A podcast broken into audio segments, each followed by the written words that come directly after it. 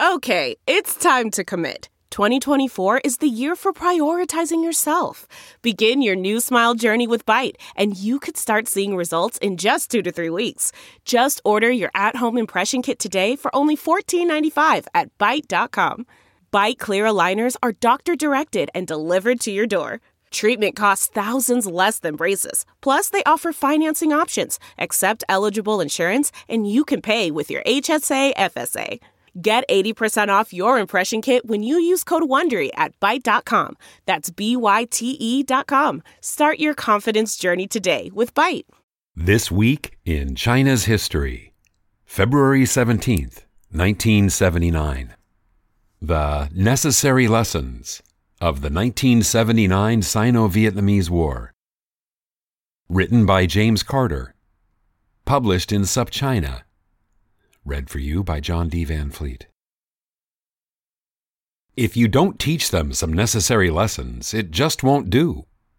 This was how Deng Xiaoping, consolidating his political power, described PRC policy toward Vietnam speaking to reporters in Washington, D.C., late in January 1979. Two weeks later, China and Vietnam went to war. Needless to say, the two sides gave very different accounts, visible thanks to the National Security Archive, housed at George Washington University. In its official statement, China's Xinhua news agency declared, quote, Ignoring China's repeated warnings, the Vietnamese authorities have of late continually sent armed forces to encroach on Chinese territory and attack Chinese frontier guards and inhabitants. In the past six months alone, the Vietnamese have made armed incursions on more than 700 occasions and killed or wounded more than 300 Chinese frontier guards and inhabitants. The official announcement of war was understated. Quote, Driven beyond forbearance, Chinese frontier troops have been forced to rise and counterattack. The Chinese treated Vietnam as though it were a misbehaving younger sibling, needing to be put in its place. The Vietnamese government contended that it had, quote, made every effort to contribute to turning the Vietnam China border into a border of friendship, but accused the Chinese government of dark and perfidious schemes and odious tricks against their neighbor. Quote, the Chinese authorities, who are pursuing a hostile policy toward Vietnam and bringing about an extremely tense situation along the border between the two countries, must bear full responsibility for their dangerous, adventurous actions. It was not the first time China had shed blood in conflict with a communist neighbor but this was on a different scale than the skirmish between China and the Soviets along their icy northeastern border a decade earlier. As many as 300,000 Chinese troops attacked Vietnamese border defenses, supported by artillery. Through mountainous terrain with some 400 tanks, the People's Liberation Army advanced on several Vietnamese provincial capitals. If Chinese commanders had observed the experiences of French and American forces in Vietnam since 1945, they seemed to have learned few lessons. In China's Quest, a history of PRC foreign policy, John Garver lists Chinese tactical failures that mirror those of their Western predecessors. Quote, Maps were out of date. Terrain often proved more rugged than anticipated Vietnamese forces outflanked by the PLA withdrew into nearby mountains or forests, where they knew the location of caves and tunnel complexes, and re-emerged to attack. PLA logistics services were inadequate to supply frontline forces. Communication and command problems plagued the Chinese side. The Vietnamese forces also enjoyed several clear advantages there were few combat veterans among the PLA ranks. Most of the Vietnamese soldiers had years of experience. The Vietnamese also had generally superior weapons, some supplied by the Soviet Union, others captured from the Americans.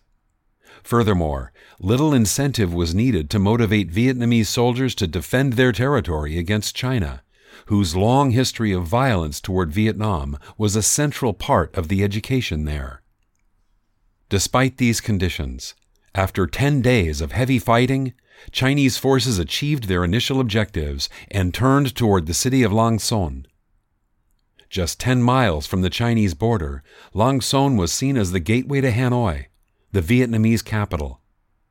Taking Lang Son would, in the words of Deng Xiaoping, teach some necessary lessons. Foreign powers had used Lang Son to teach lessons to Vietnam before.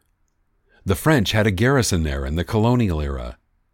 The Americans devastated the city in the Christmas bombing of 1972, trying to force North Vietnam back to the negotiating table. The Chinese took their turn, leveling the city. As Henry Kamm reported in the New York Times, the PLA, quote, methodically blew up every major building in the town. The old provincial hospital lies in ruins. The town library was leveled and its books burned. Having, quote, devastatingly completed the work begun by heavy artillery shelling throughout the fighting, and their lesson, presumably taught, the PLA withdrew. The three weeks of fighting had inflicted heavy losses on both sides. Precise casualty counts are difficult, but historian King Chen estimates that both sides suffered more than 25,000 dead and more than 30,000 wounded. The war between Vietnam and China encapsulated many of the truths of the late Cold War, which, not for the first time, we'll observe was rarely cold in East Asia. The war between ideological allies was, from an outside perspective, wholly unexpected. Many in the United States saw its own war in Vietnam as a direct descendant of the loss of China in 1949 and assumed the two neighbors to be close allies. True, the Soviet Union had sent troops and tanks to teach lessons to allies like Czechoslovakia in 1968 and Hungary in 1956. But those actions were, in theory at least, at the invitation of embattled Soviet supporters. There was no pretense that this was anything other than an invasion. The Sino Vietnamese War showed not only that the Cold War was often hot, but how fluid the supposedly rigid ideological divide was. China and Vietnam were divided by their approach to the Soviet Union and the United States. China worried that Soviet influence in the region was benefiting from its relationship to Vietnam and built closer ties to Washington to counter Soviet power. Vietnam saw China's rapprochement with the United States as a betrayal of the movement.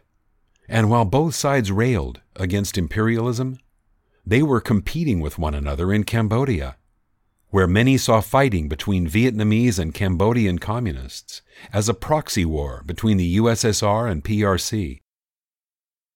Relations between Vietnam and China have been better since 1979, but remain complex. Tensions have focused not on the land border, which provoked the 1979 war, but on maritime disputes. Like most countries bordering the South China Sea, Vietnam has claims that conflict with China's. More than most, Vietnam has resisted Beijing's attempts at hegemony in the ocean. The 1979 war is just one example of the long history of conflict between the two countries. And one wonders if some in Beijing might be remembering Deng's suggestion of necessary lessons and what consequences there might be.